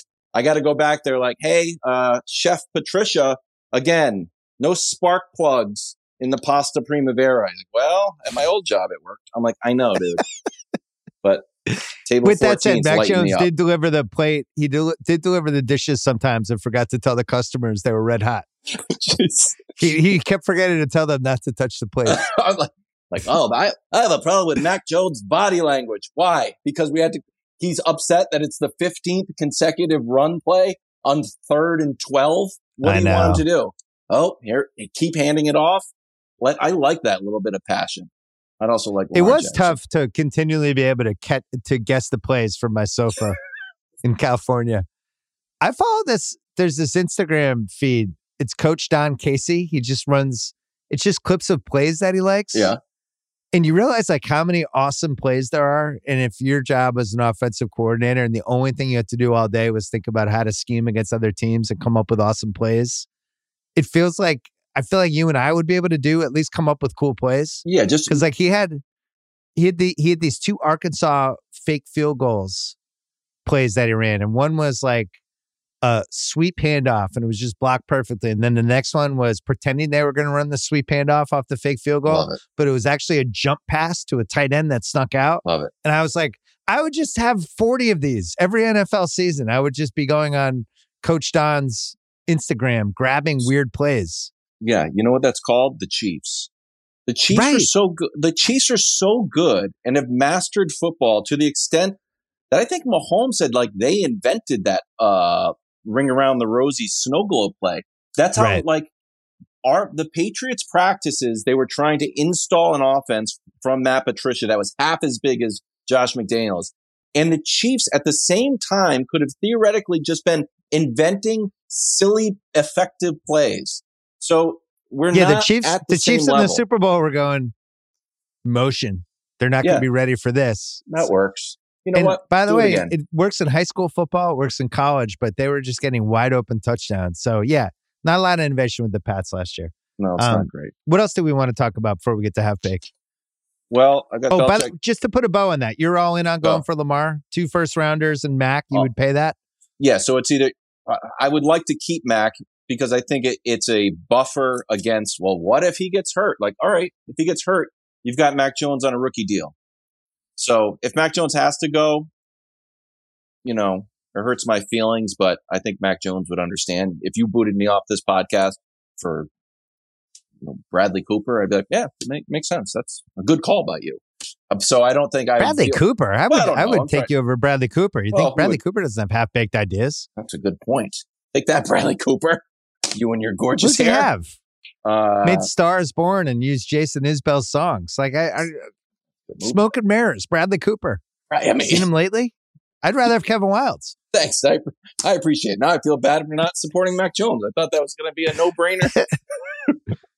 What do you have Uh, for the Warriors? You want to talk Warriors really quick? Okay, so here, so Draymond did a podcast today. We're taping this on uh, Tuesday. Yeah. we get the quote. Do you, did you see this? Who he wants to face? Uh, like his ideal opponent. Do you, do you know who it is? Who was it? I don't know who it is. Sacramento. Now you might be thinking, ah, is it because Sacramento doesn't play any defense and doesn't have a lot of playoff experience? Nope. Draymond says because the travel is so much easier. Like, okay. So my theory on the Warriors, and there's a lot of narratives about the Warriors, how the punch has undercut Draymond's authority, uh, Hmm. How uh, you're missing Andrew Wiggins, um, you know, Gary Payton II is back, so maybe that helps. Klay's getting back. My take is this. They're just old, not old, old, but like old like I'm old, like, ah, I'd rather not go out. I'd rather stay home. And that's why that's why they're 30 and 8 at home and 9 and 29 on the road. They, but come playoff time, they'll be able to turn it on. If you're like, hey, Wildes, I'm coming to the city, let's go out. I'm like, all right, yeah, let's go. It's go yeah, you don't come now. into town that often. I'll, Yeah. I'll, I'll do that on That's- Thursday night. that's playoff time. But if it's just a regular night out with like my wife, like, hey, we're gonna go, you know, an hour away to dinner. Oh my god, you're not getting my best. I'll be there, but you're not getting my best. You're not. So getting, the Warriors are in the stage where they have an offer to go to a dinner, but they'd rather just stay home, make popcorn, and watch The Night Agent on Netflix. Oh yeah, they're dying for it to be canceled. Like any, like they're constantly looking like any issues with the plane. Like like oh nope, still on. Like oh, Heard the pandemic's getting worse again. shoot, I thought I thought the Mavs were gonna cancel. Oh no. Like all right, we'll go because they're so good at home. They're thirty and eight. Like it's, there's no, it's, they're just an old guy likes to be home. Dinner party, sure. Come to my house. I'm here. No commute. Feeling great. Got all the comforts of home. Love it. But I don't want to go out on the road. Too much. And ages. Steph's 35, Draymond's 33, Klay's 33. And you put that like the basketball edition. So that's around 40 in, in real world. Basketball 33. You're right there. You don't want to go out. Done going out. You want to stay home. I have my half baked idea slash prediction for Draymond's next season. Let's hear it. I think he ends up in Dallas. Huh. With Kyrie and Oh, with Luka, and then LeBron tries to figure out a way to get there eventually. Wow. Yeah, that's my prediction. Kyle, put this in my file of predictions to be unleashed like 18 months from now. Yeah, I don't know. Just feeling a Dallas scent. I think there's there's some Dallas stuff that I I just uh it feels it feels scenty to me. Hmm. It would be good with Luka. He'd be great. I also Give him a little bit of an attitude. Yeah, would- he's and he kind of what they the need. Like somebody who cares about defense, doesn't care about shooting. I also think Bronny hasn't picked a college yet, and I think that's going to factor into the LeBron possibilities too. Because if he goes to USC, you go, oh yeah, he'll be in, he'll be a Laker next year. He'll want to go to the USC games. But if it's if it's somewhere outside LA, that's going to make me think, hmm. I wonder if he maybe will because LeBron's going to want a ring chase at some point soon, right? He's not Yeah. going to end at four. He's he he knows No, he, needs at least another- five. Of course. Of course. And if he Do- feels like this Lakers thing isn't going to work, he's going to start ring chasing. If you're ring chasing, you're making a list of the best five guys in the league, and you're glomming onto one of those five. And Luka seems kind of the most ripe Hmm. to be glommed Um, onto.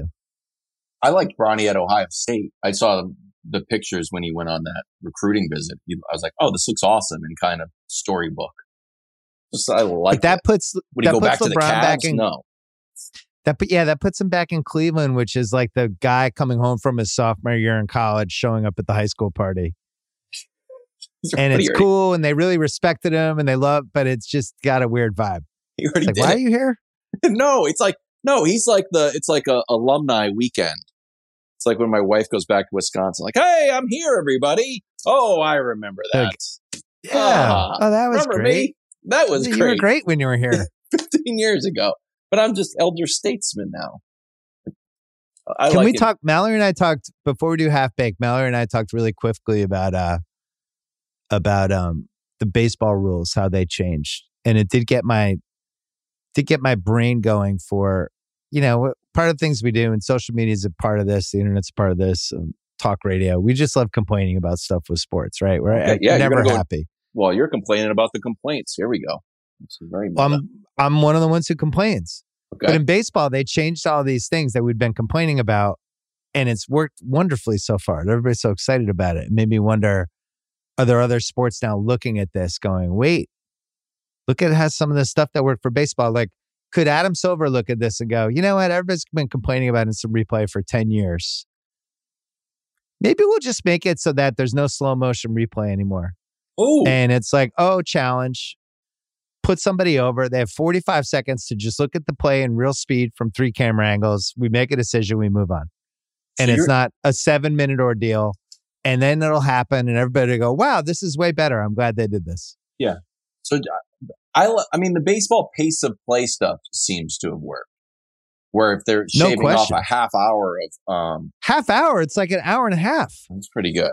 Do you buy that? Um, some people were saying like Trout Ohtani in World Baseball Classic that that moment would have been needs to be milked a little bit. Like third inning of a regular season game in you know July, I don't need, but pivotal moment, I wouldn't want Ohtani rushing back to the mound or or Trout risking a, a you know a, a called strike because he wasn't ready. I like that drama. I don't agree with that.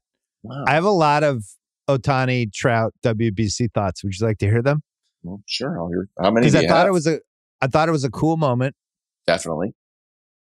I think people were so desperate to be excited about a cool baseball moment that they overreacted to it. Here's my thing with the WBC.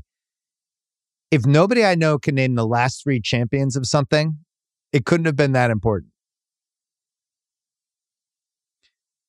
Just go go ask 20 people in your life who won the WBC in 2021. It's not, They're not gonna know. It's, it's not sports. It was Jeopardy. cool to see a guy pitch against Jeopardy. his teammate.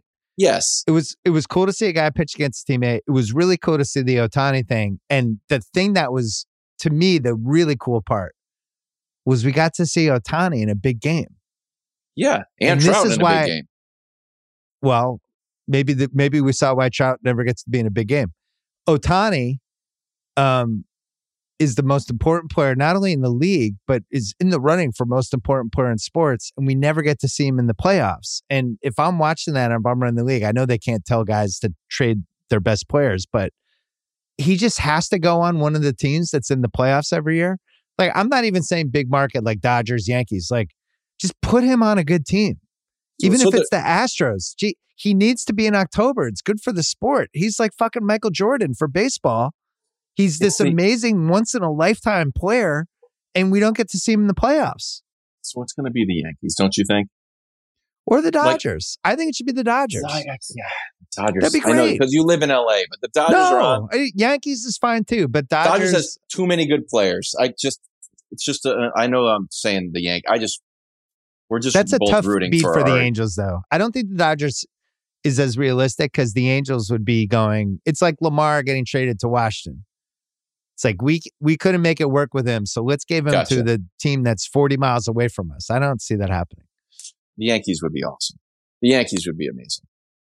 I- That would, I, as a Red Sox fan, I would hate that. But you're right. it- I- you know what? I've become more of a baseball fan. I'm, I'm, I got a lot, you know, that's got a whole nother podcast. How I've, I've slowly been co-opted. Well, you're aged into the demo because you're old now. well, I'm just like my Red Sox fandom is going. I don't necessarily hate the Yankees. Let's just let's just leave it at that. Growing up a Red Sox fan, I just fun to root Hmm. for on the TV a lot. There's Aaron Judge, cool uniforms. Wait, are you Same. sports bigamisting me? Look, What's going on right now? there was a point. This I never You've lived you, in New York too long. It's what's I happening. never told you this story. I went to a, No. that I went to a Red Sox Yankees game. Oh my goodness, this was like a scene out of out of a movie. Red Sox, Yankees. I don't wear a bunch of Red Sox stuff. A, I don't own a bunch of Red Sox stuff. B, I'm just not big on being like the visitor in the. I, am not going to be the loud visitor. Uh, that's not that me. guy. I go Yeah. normal clothes, you know, almost undercover agent style. But I'm rooting for the Red Sox. I'm in the middle row. Okay. I'm in the middle of the row. And, you know, when you're in the middle row, you got to get beer. You got to go to the bathroom. You have to develop a good relationship with the guys to the side of you. So, Yeah. um, hey, how are this? We're chatting. Da, da, da. Again, I don't have any Red Sox stuff on. He doesn't know. Yankees go on a, on a, uh, bases loaded. I think Aaron Judge hits a home. I don't, it's in my mind, it's a grand slam. Crowd erupts. Now I got to stand just to see what's going on, but now I'm up too. Everybody's up. The guy that I've been friendly with, because he's been letting me go to the bathroom and buy pretzels all game, turns to me, offers me the high five. Now, what am I supposed to do here?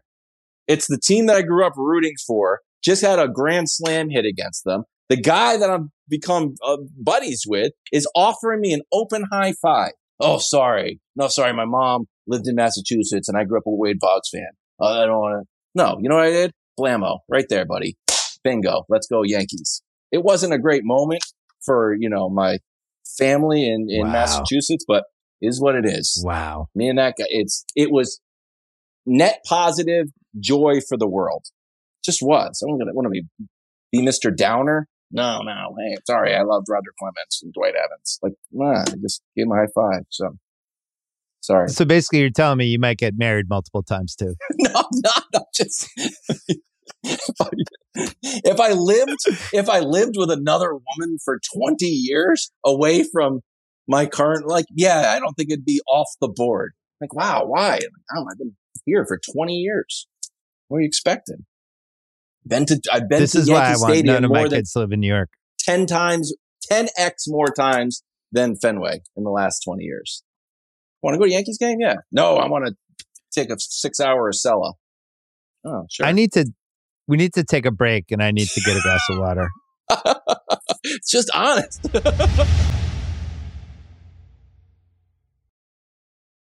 All right, come back. It's half baked ideas time. So, dating back Yeah. to the old Grantland days, you come on my podcast and you do half baked ideas. We've done this many times. We've done it on this podcast as well. These are ideas that you threw in the oven. They needed to cook for 40 to 50 minutes. Pulled them out early. You pull them out after like 17. Yeah. The meat's raw in the middle. Ugh. It's not really cooked. No. But there's kind of something there. Something. It's good. It's all. Sometimes it's like cookie dough. Like, wow, this is actually better than if you left it in the whole way. Okay. First, first one, and this is right on the heels of the Yankees conversation. Sometimes you want to go to a, a rowdy event. Let's say you want to go to a Eagles game as a visitor, but you want to wear all your stuff. I don't because I don't want confrontation. So you have a few options here. One, years of Brazilian jiu jitsu. Again, not super time effective if you want to sort of be prepared for a rowdy environment. Uh, two, you go meekly, which is what I do. Like, oh, very quietly, like, oh, I'm rooting for the Patriots, but no one talked to me. That's why you, or three, you don't go. Here's a new, new idea. Not a tough guy. You just want to avoid confrontation. Detachable cauliflower ear. You can get one, $29.99, two for 50 bucks. Before you go to a, a, a Eagles game as a visitor, rowdy motorcycle bar, maybe a concert that you're, might be some mosh pitting you don't want to get messed with. You take this cauliflower, you put it on. It's got really bulbous and there's different degrees of bulbousness on the amount of, uh, depending on the rowdiness event, one or two. And if anyone ever messes with you straight on, it was like, Oh, I'm sorry. What'd you say?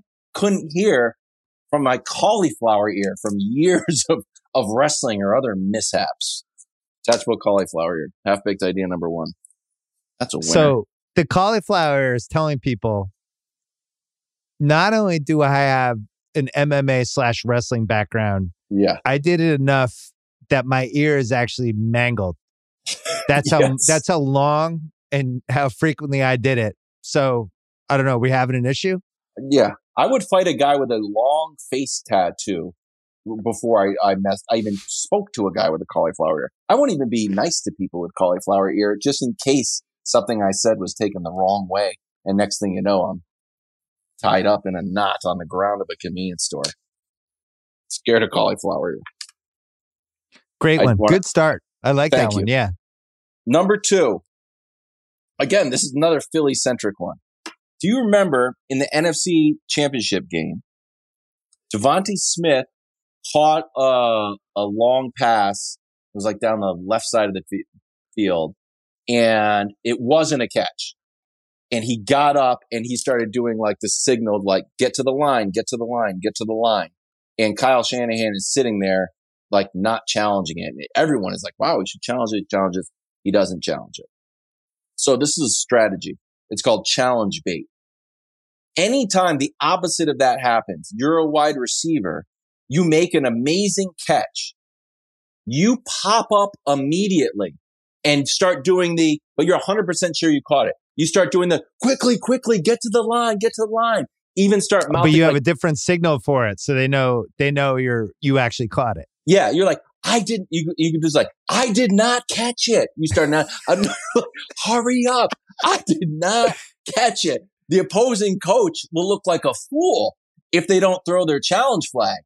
So like, quickly, quickly, I dropped it. Quick, and then boom, challenge flag out. But you 100% knew that you caught it. That's another winner. I'm sorry. That's a home run. That's a great one. Well, that that should just be part of football. Somebody's going to figure that out. I don't even know if that's a half baked idea. That's fully because baked. when DeVonta Smith did that, I was 100% sure he didn't catch it. yeah, and I'm just on my couch. Yeah, but if he if he did like think about like the Edelman catch in the Super Bowl, one that really looks like you dropped it. Edelman popped up and was like, "I caught it." Why your your pro your saying that you caught it wasn't? Well, I think that was called a non-catch. Shoot, that's a bad example. I don't remember how it played out. Whatever. Pop up and say you didn't catch it if you caught it. So lesson all wide receivers out there. Only in the pro level. Don't do it in high school because you don't have unless you have instant replay at one of those high end high schools. Challenge. Can I do? Can I? Can I throw one in as Oh a, yeah, let's as go. a as a sorbet?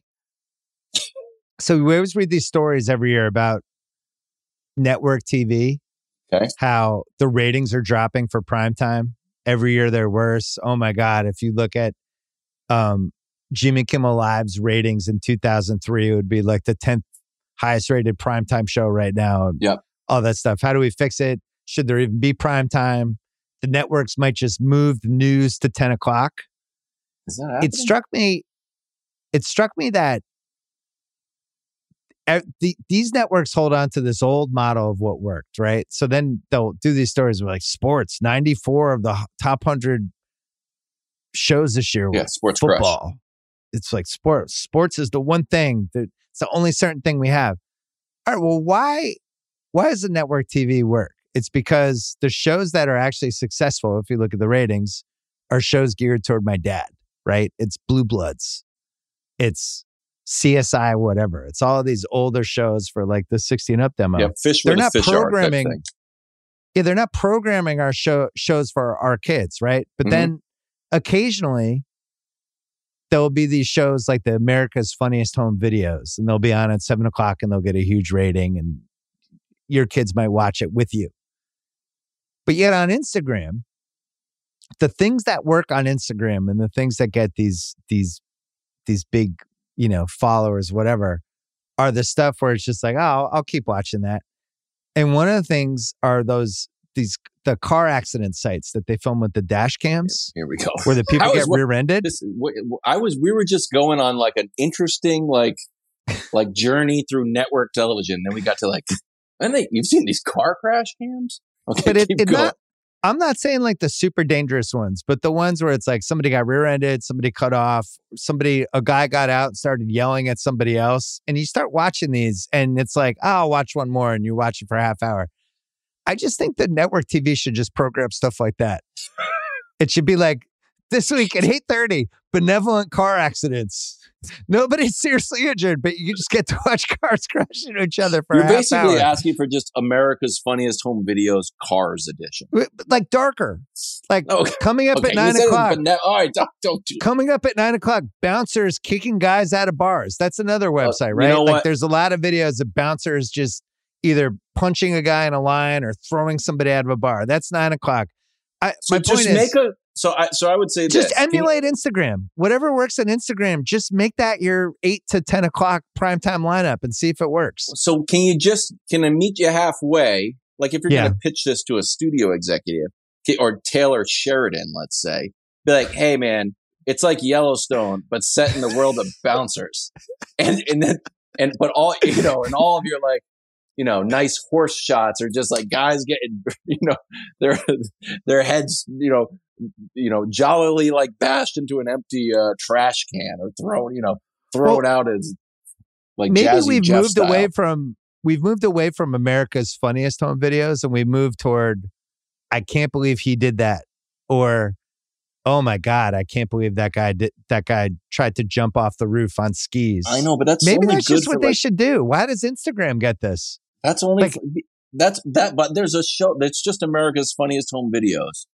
Look, it's half, But they're not I that shouldn't funny. Be, I shouldn't be critiquing. A, yeah, I a like how you're picking idea. my half baked apart. I'm. I I'm just saying, hey, networks, here. maybe steal from Instagram. Maybe not- look at what works, and maybe that's what you should be putting on instead of like your 9,500th Friends ripoff of five people sitting around a Starbucks making cracking jokes, and then that gets canceled in a year. More Yellowstone. I would take just another Yellowstone. Yellowstone, just people falling off horses. That's at 9:30. Hey, it's half Oh, guys climbing up on a horse. I fell off. I mean, it's half. I don't. Coming want- up next, more guys fall off a horse. All right, what do you got next half baked? You know, it's a big uh, deterrent for uh, burglaries. Fear. Yeah. Fear is the big one. You got a security system. You're afraid of getting arrested and caught. Really, you got a dog. Uh, afraid of getting bitten or harmed. A firearm. You don't. You don't want to get hurt if there's a firearm Or in, in the home. cameras from SimpliSafe has great HD cameras. Maybe those Exactly. are hanging right over the front door, That's right. And again, you the get caught. burglar. Yeah, SimpliSafe. You know what? It's a it's a great product. SimpliSafe Uh, with two eyes. Yeah, I know. Put pass. Put in BS report. Ten percent off your B- no, BS, service. just BS. Anyway. BS. I'm sorry. BS report sends you to a different. Yeah, that oh, the old dead account. That's no, that link is dead. Is dead. Okay, so for Halloween, my wife went out and got the 15 foot werewolf from Home Depot, and we had him positioned, believe it or not, inconspicuously in the yard near a, a tall tree, and he had a little motion detector on him, and you know people go by and we're scared. The problem with the 15 foot werewolf is, as soon as Halloween is over, you should take down your you know stuff, but the 15 foot werewolf, you got to really dedicate 90 minutes to get the guy down. It's cold. Yeah. You don't really want to do it. So I left the werewolf up for probably a little bit too long. And people are still, you know, walking down the street, walking their dogs, and like, ah, start moving its eyes shut red. And they get really scared. You thought you were scared on October 31st. You're really scared, you know, November 14th. So eventually I took him down. I'm like, man, people got so scared of this. This should be, I should put this guy inside the house, but he's too big, obviously. So what about this? You can ask your friends at SimpliSafe this. Um, it's a small, like floating ghost, like lock your doors at night. And then you just have maybe a ghost attached to like a Roomba. And it, you basically have a haunted house. And at any time you, there's a, you know, a, a disturbance in a window or a door, the Yeah. ghost, it's like a little girl. She's like a nine year old girl, like, I've been waiting Oh, the, for the. Shining Twins. yeah. Oh, are you here to play? Like, oh, like no burglars going in a haunted house. So, so rather than a loud alarm waking everybody up, just have a small ghost in a tattered dress from like a fire just go over and greet the burglar. Home run. It's a great idea. And on top of that idea, you're Yeah. right about dog dog barking deterring. SimpliSafe needs to work that into into um, the deterrent stuff where if somebody comes near, there's just this dog starts barking, but you don't actually have to have the dog. No, It's just the noise of but if they're gonna- angry dogs barking. angry Rottweilers. But I would be even look. We've seen this a million times. If you're gonna burglarize a house, you got to have two like fillets. Not even. You got to have just some New York strip, and you just throw them there, and boom, boom, boom. The Dobermans eat the steak, and next thing you know, you're walking out with a nice flat screen television. But if there's a ghost, a ghost go- is not into Ghost doesn't care about steak. That's a great Ghost is not into that at all. Uh, my ghost wants to hang out. They're lonely. They've been in the house for 300 years. They're looking to hang out. So the ghost, That's the problem with guard dogs is they can always be bribed by something delicious, no matter how angry they are. just, They're that's- always going to pick the food over protecting their master. yeah. I mean, just always have. That was a good one. I liked the the, ghost ramba.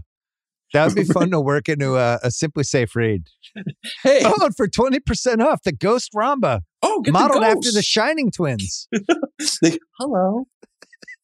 Uh, this is called. This is similar to to one that I did before. This is called Goalpost to Go. I may have done something like this. Anyways, Tennessee beat Alabama. They ripped down the goalpost and threw it into the river.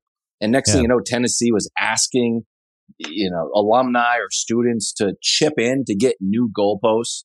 And then for other upsets, because Alabama wasn't that good this year, they would start putting their state troopers around the goalposts. Like, fellas, just lean into it. The kids want to celebrate. They want to tear down your goalpost. So invest in goalpost to go. I think a goalpost costs like 30 grand by the time you get it, paint it, put it up. Have a goalpost to go right there. Is upset brewing? Oh, surprise, surprise. Here's goalpost to go. It's It's outside made out of salami. Yeah, it's it's it's outside. You can lift it. You can carry it through the street. It floats. Throw it into the river. We go and retrieve it. And bring it to the next SEC school that's expecting an upset. Goalpost. No one. You can carry it all around. We have several. We also have smaller ones if the student body's not that strong, or we only have like a small. How many people it take care of goalposts? Seventy-five. Suppose you're at a small school basketball upset. I don't know why I'd carry a goalpost. Maybe carry a small stanchion. Anyways, just stuff that we've got ready to go for you It's to a great name. street. I think from a half baked standpoint, like fantastic name. Goalpost to go. I can see the website. Thank you. I'm going to give you a quick one. I'm doing another sorbet. Go. So, repeatedly on this podcast over the last few weeks, I have been mentioning how Miami can't fall lower than the sixth seed in the East because no division champ can be in the play-in game. Okay. Mike Vaccaro texted me today from uh, New York Post that I'm actually wrong. He was he wasn't like accusatory. He's just like I thought this too, and I asked around. Apparently, the division champion in basketball for the six divisions they have offers nothing at all other than a tiebreaker if you're going against somebody else for a playoff spot. Okay. You get nothing out of it. You don't even get locked into the top six anymore. There's Okay. really no reason to have division champs that I can figure out other than this weird tiebreaker that might come into play every five years. So Miami could conceivably win their division and finish with the 10th seed if the other teams in their division were below them. And that makes me think, all right, if that's if that's how we're going to do it, and I get it because you don't want like you don't want to reward somebody for having it's kind of the same stuff we can put with the NFL. But I still feel like you should win something What's for the Atlantic Division. Um, and that's What's that's where I get half baked. It Go should ahead. be it. well. Should it be like salary cap money? Salary cap. Should the money. team get an extra like million dollars for the salary cap next year? Should everybody on the team get like a free 100 inch Samsung TV? Like, I, I just want stakes for the division champ. If like Miami literally has no incentive to win the division, it doesn't matter. Like they're seated wherever it is. Should they get a night out in the in the in the cl- the local club, a night a champagne room night? No, they're. Th- I don't even when I go to ESPN.com, I don't even click on division. All I click on is conference. So I'm like, oh, Right. I, I haven't clicked on this all year just because I'm like, oh, Miami, 40 and 35. Like, I guess. Yeah, they're the seventh seed. But if we're throwing away divisions, why have divisions? Why not just have two conferences? If we're going to have a division, and the divisions are the Atlantic, the Central, and then Miami's in the Southeast. All right, what do I get for winning the Southeast Division? Do I get a night? Like, you know, when, like our kids play sports, right? And it's like, oh, end of the year, we had a party at at uh Yeah, at. Zoe's dad's Cheese, house sure. to celebrate the year. Yeah, could it could there be a party for the division champ that the league pays for? I guess so. Like a pizza small, party? A small party at, at, you know, Jimmy Butler's house for going 40 and 30. Well, they're 40. They wouldn't end 40 and 35. Really, you just get the banner. So Miami could be like, we uh, we're the 2023. Southeast champions Yeah, banner. what'd you guys win? Well, we beat the other four teams in our division, and we would have won a tiebreaker if anyone had tied us. And those were the two things we won as the Southeast Division champs. Like, why even have these divisions? What's the point? Every team in Atlantic is in. Celtics, Sixers, Right. Knicks, Nets, Raptors are at nine right now. So In Toronto. everybody gets in. This is a good example what we were talking about earlier with baseball. Like, just fix stuff like this. See, I like I Nobody like, even like, understands the, the AL rules. East. Well, AL East, I like that. But I, here, I just like East and West. I remember like, ah, Yeah. the race for maybe you get. I mean, unless I don't know, you make it, you get home court automatically. You want to do that? It'd be like football. but then what like if what if the five worst teams are in the southeast? Yeah, I don't know. That's why it's baked. All right, what's your next one? short? You want a short one or a long one? Here's the short one. This is stupid, but it's something. Bart Bartist, I wrote. Bartist. You know what that is? Barber dentist. Like, look, I probably my my dentist like gives me a hard time. I'm like, man, I'm in here once every six months. What do you you don't expect some plaque buildup? It's twice a year max. Meanwhile, my barber, good guy, ha- haircut takes 45 minutes. Let's be honest. Like, I, just, I should pull him aside. Like, Bob, I'm going to pay you either way. We both know this doesn't take 45 minutes. You could bang this out in 12 minutes. And there, he's looking for something to fill the time. Right. He's like, ah, I want to shave. You want, you know, a, a eucalyptus towel on my face. So I like just, when they stop. They'll they'll stop for like two minutes mid combo, yeah, you're like, uh, like, I'm like, are we done? Like, oh, keep rolling. Uh, holding the scissors to the side. Yeah, So the idea is just get that proprietary, uh, you know, spinning dentist thing. Do a little teeth polish. Just say it's not out of the realm. He wouldn't couldn't do the real stuff, no extractions. But I you know, like, hey, quick haircut, quick, uh, you know, shave, quick polish. I this is work. interesting. So, like, you're getting the shampoo after the cut before they go back to see if they need to finish out anything, and as you're getting the shampoo, they do a quick plaque clean. Your your head's already back. You're already in the position. Yeah, if your you're getting the head's back. shampoo, it's like, ah, So they're rubbing your head. They're putting stuff in. It's like, hey, let me just do a quick. It's just that one they go. It's just the pot. That one. Just an idea. Can I do? Can I do a quick half baked? I like that one. A quick half baked off your half baked. Sure. I just wish they were like head massage shops. I think they're head massage. Like my great. wife, th- there's this nail nail salon that my wife goes to, and she's one of the reasons she loves them is because they ha- do these great like back of the head massages as they're doing the nail thing. And I, I would just say I don't know why somebody hasn't just turned this into a business. It's like you where are you going at 1.30? Well, I have my head massage at 1.30. Oh, like, okay, yeah. and then two sense. o'clock, I'm Okay. heading over to the office. Oh, it's a short twenty-five minutes. have it's you- just an, See- a, a half hour of somebody just rubbing your head. Have you ever used that thing? It looks like a claw. It looks like something an alien would use to torture you, but it's actually yeah, think about that. nice. We make these. that thing we make that, like, instruments. that goes like this. Have you said? Yeah. Have you? That thing is amazing, but you don't realize you. You don't realize you missed it. Like once you start using it, you feel like, wow, should I dedicate my life to this thing? This thing feels so good. It's like, I don't think it's something you should get started on. It's like heroin. Like next thing you know, you're you're you're gone. Like, see, well, I told you, you magical. my my wife gave me a massage chair for my birthday once, and it was by far the greatest gift I've ever gotten from anybody. That's in your home. It's in it's in the back house where I watch all the football. We have this Huh. chair. Don't think nephew Kyle hasn't sat in it a few times. Um, it's incredible. It's it's like by far the best gift I've gotten, like pound for pound usage, the whole thing. And it just I don't know. I just feel like the massage, the massage vertical still feels underrated to me. Because now now we're seeing this whole are you in on the whole brown noise, pink noise, like What? the noise at night phenomenon, like these different apps?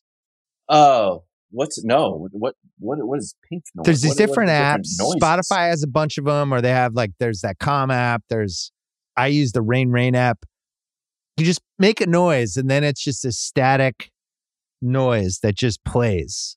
And then, so if like your dogs start moving around in the office, I'll play it for you right now. I fall asleep. Oh, that sounds like It's just that noise. F 14's taking off. Yeah, but it blocks out all the other noise. So, like, if I don't know, you hear a dog barking outside, or like somebody beeping a horn, or a car alarm going off, or even like your dog decides to move from one room to the other, you don't wake up because that static noise is just going. That's a whole industry now. Head massages are still, I feel like, not there I mean, yet. they had those with baby. I mean, that's like something. We had a, a noise machine for the baby. yeah, remember those? Yeah, no, it's, I guess we got rid of them. It's like, all right, they're ten Yeah, years old. it. I guess Give we don't need this. I guess I should just bring this back. Put it on my phone. Kills your What- battery though, doesn't it? You keep it on all night, or you Yeah, got you plug it in. Timer. What's your uh what's your long half baked? It's. A, I had a big rant about sh- how uh, I'm just not. I'm gonna get a different format. Champagne is terrible, and everybody knows it. So it's just a way to like. Let's just get champagne out of the sports celebration business. It's terrible. Everyone just like, let's just be honest. It's terrible. So I gave you some different ideas for things to celebrate with. Number, number one, milkshakes. You just go back there. There's just like tons of milkshakes. It's Like, wouldn't disgusting. But wouldn't everyone be happier? Dairy Queen blizzards. Everyone loves those. Maybe have, have several employees mixing them up. Dairy Queen blizzards. Reese, Reese's peanut butter cups. Instead, just tons of them though. Almost like a ball pit. People Last just week- dumping Reese's peanut butter cups on top of Well, each other after I they don't win know. a title. Like, what's the, the oh, we're celebrating. Like, do you want to celebrate or do you want to have a, a water balloon fight? Like, oh, so we'll have a bunch of water balloons so we can throw stuff at each other. Everybody can get soaking wet. But when it comes time to have something, then I just put pasta. I don't know why I put pasta. Maybe because oh, this is for athletes. This is not necessarily for football. This is for athletes that are really watching their their waistline. They haven't been able to eat pasta all year, so now they won the championship. Like, oh, Just like- just- gluten free pasta though. So it's, it's a little bit everywhere. healthier. That's it. Uh, I mean, those are extra stupid. That was really that was a, probably a quarterback. To be honest with you, I have one. Uh, my son's playing lacrosse, I saw the highlights. and I've I've been fascinated by lacrosse, a sport that I've admittedly put zero thought in my entire Mhm. life. I hadn't been to a game since you know high school, and I just never thought about it. Doesn't really work as a TV sport, but it's awesome in person. because it's too what? Because the field is too big. Yeah, it's like they have to go too wide and to to kind of film everything. It's kind of hard to see the ball. When they shoot the ball, it's too fast. Yeah. Um, it just it's not the same. So I was thinking about why isn't it the same? It's because the cameras are too far away. They can't they, you'd really need like XFL camera work. But it would be really tough to have like the cameraman on the field and even if you put like a camera on the goal and you had the referees had camera things on it, it still wouldn't totally work. So here's my half baked. Here we go. You put a ceiling for this is for pro. It could only work in pro. It's a ceiling, it's a short roof over the game. And Okay. the roof's loaded with cameras. Okay. And so basically, because really there's only a couple times a game in lacrosse when somebody throws the ball high, like a like a kind of a lob pass, it's usually the goalie. So if we had the short roof over the thing, the pass would basically hit the roof, but it would be live. It would be like when there's a a foul pop in uh in Tampa Bay. Tropicana. But yeah. then we would be able to put these cameras on the roof. We'd have like a roof dome. And then we would be able to capture the lacrosse better and people would be able to enjoy the sport more versus are you- like the it- wide shot. is it like the NBA? Is it like the NBA cam where then your the cameras are compositing an an image to see it sideways, or I'm just Did- looking at it like like a all 22?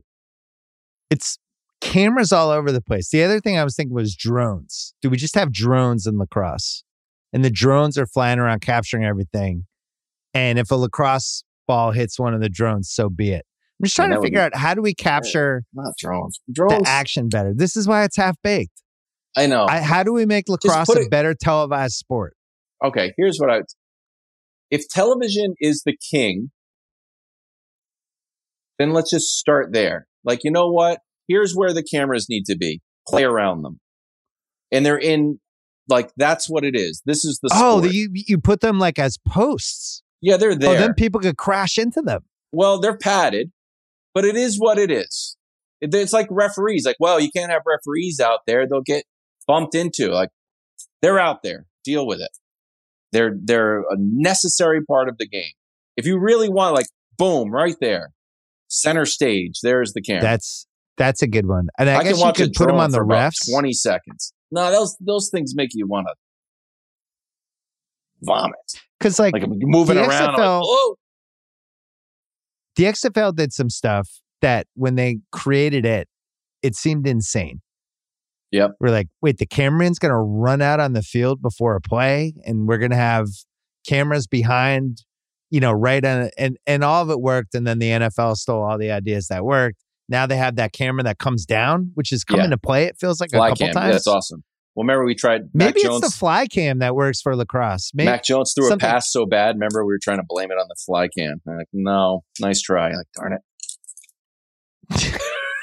like the fly cam knocked it down. yeah, there's something. I this is why it's half baked, but I do feel like lacrosse should be a better TV sport because it's cool in person. I like it. There you go. All right. What's the biggest argument you've had this year in your show? Great question. Is it Jokic Embiid is the biggest sports argument this year? Yeah, I mean, I guess Nick is really not into uh, the historical aspect of giving Joker three MVPs in a row and, and where that puts him all time. The biggest argument we've had, I don't know. It's probably me. You know, by the way, that's a funny argument because we don't do this like with the Oscars where people are like, Amy Adams deserves it, but there's no way she should have seven Oscar nominations. That's crazy. That would put her as one of the five best actresses of the last 40 years. We can't give it to her. It's like only in sports do we do this where we we have to like have some straw man argument with number of titles. I go the other way. I go like, I don't know who's the best player. Giannis, he probably deserves it. Who's which team is in first place? Like I go, the more data there is, I'll just go the opposite way. Like, hey, which team's in first? The Bucks. Who's the best player in the league? Giannis. I don't know. Call me crazy. seems like seems like he should be the MVP, right, guys? Ah. Oh, what is it? Raptor? What's his Raptor? I don't know. I look at first place and best player. Hmm. Who's going to win the finals? Oh, Giannis, finals MVP again? Okay, yeah. Giannis guy. The best argument, probably the biggest argument we had was me trying to deny the Chiefs. I guess, I mean, they're a dynasty now, mini dynasty. We were always like trying to, at every turn, trying to deny them. And then eventually, like, they rolled. And we went to the parade, and all, all of a sudden, I was like totally indoctrinated. I'm like, yeah, you guys are awesome. Barbecue's awesome. Everybody's friendly. It's pretty great. Terrible casino. I didn't Um, go to the didn't go to the casino. Yeah, really rough casino. Not as bad as the Cleveland casino, but up there. Um, now there's there should be. We fucked up with the word dynasty. Where I think I wrote a column about this once, like 15 years ago, where I called it like I created the word dy- dynastender, like a dynasty contender, That didn't take off. a team that's just relevant over and over again. They're not actually a dynasty, but they're just in the mix That's so no, long. that's that no Ewing. That's no Ewing theory. No, it's not. I, it didn't really work. didn't really But- take off.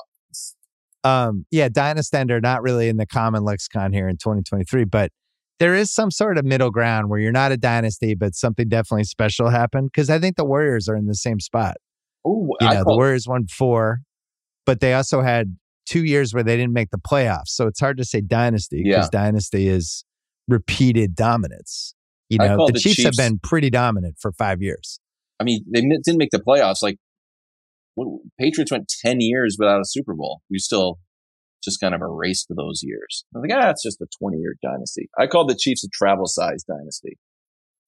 They can get a bigger one, but like that your dynasty can get through TSA. Like, like oh, like, oh, that's fine. I like Travel-size- travel size dynasty is good travel size dynasty. It looks just like a dynasty. It's just smaller. And, you know, if you're on a road trip, maybe next, you don't have to bring it, but if you're flying, you need a travel size. so like a tsa approved dynasty yeah, it's just small. It's just, there you go. No one, they don't have any issue with it. So, but they're on the verge. Like, just, I've already penciled in the loss for the Patriots. So when you start penciling in losses already, Yeah, it's tough. dynastic. Well, not as tough as you inexplicably becoming a semi Yankee fan, which was the big revelation of this podcast. Sorry, We I, I should have prepped you with that. We haven't hung should- out. I don't remember the last time I've seen you. I feel like that's part of this. I don't think I've seen you in person in like four years. And honestly, I felt like when I listened to the Matt Damon and Ben Affleck podcast, and when Yeah. they're like, "Hey, we should hang out with your friends," I'm like, I wonder if that's why Bill texted me. I wonder if that touched his heart. That's before I found out you're a Yankee fan. oh, sorry, it goes the other way. Yeah, those guys don't want to hang out with you now. All right, Kevin Wildes, you can hear him on First Things First, which is no longer the first thing first. It is at three It's like- o'clock though. Seventh thing seventh. That Hey. you, did you think about changing it to that? We thought about First it. thing seventh. First thing seventh. It's yeah, it's a little bit who's on third-ish. So we just decided to stick with first things first. Did you ever think about just getting like what Speak for Yourself did, just getting rid of two of the three words and just being called first? Not bad. It feels like an internet comment, but with an exclamation point, maybe. First, next. oh, God, I was call it coming up. but every show is just one name. Maybe that's where we're heading. Just just with all this stuff, just one Well, name shows. well, I think that's because it's just that's the way it's talked about. Simmons. Oh, it's Simmons. yeah. Oh, okay. No. Ask Kimmel. your kids if they would watch the the the uh, benevolent car crash show at eight thirty. The benevolent part is nice. Yeah, nobody's really seriously hurt, but cars are just crashing into each other for just, half hour. Just three. stu- You also just want three Stooges. It's better than the 94th Friends ripoff. I'm just telling you. Guess what's not going to work? The 94th Friends ripoff. Guess what is going to work? Yeah, they're not in New York. They're in Denver. Guys, Hey, Taylor off Sheridan, that might work. All right, good to see you, Wildes. See ya. All right, that's it for the podcast. Thanks to Wildes and Mallory and Kyle Crichton and Steve Ceruti. Don't forget, Rewatchables is up, Cape Fear, if you missed it. And I will see you on this feed on Thursday.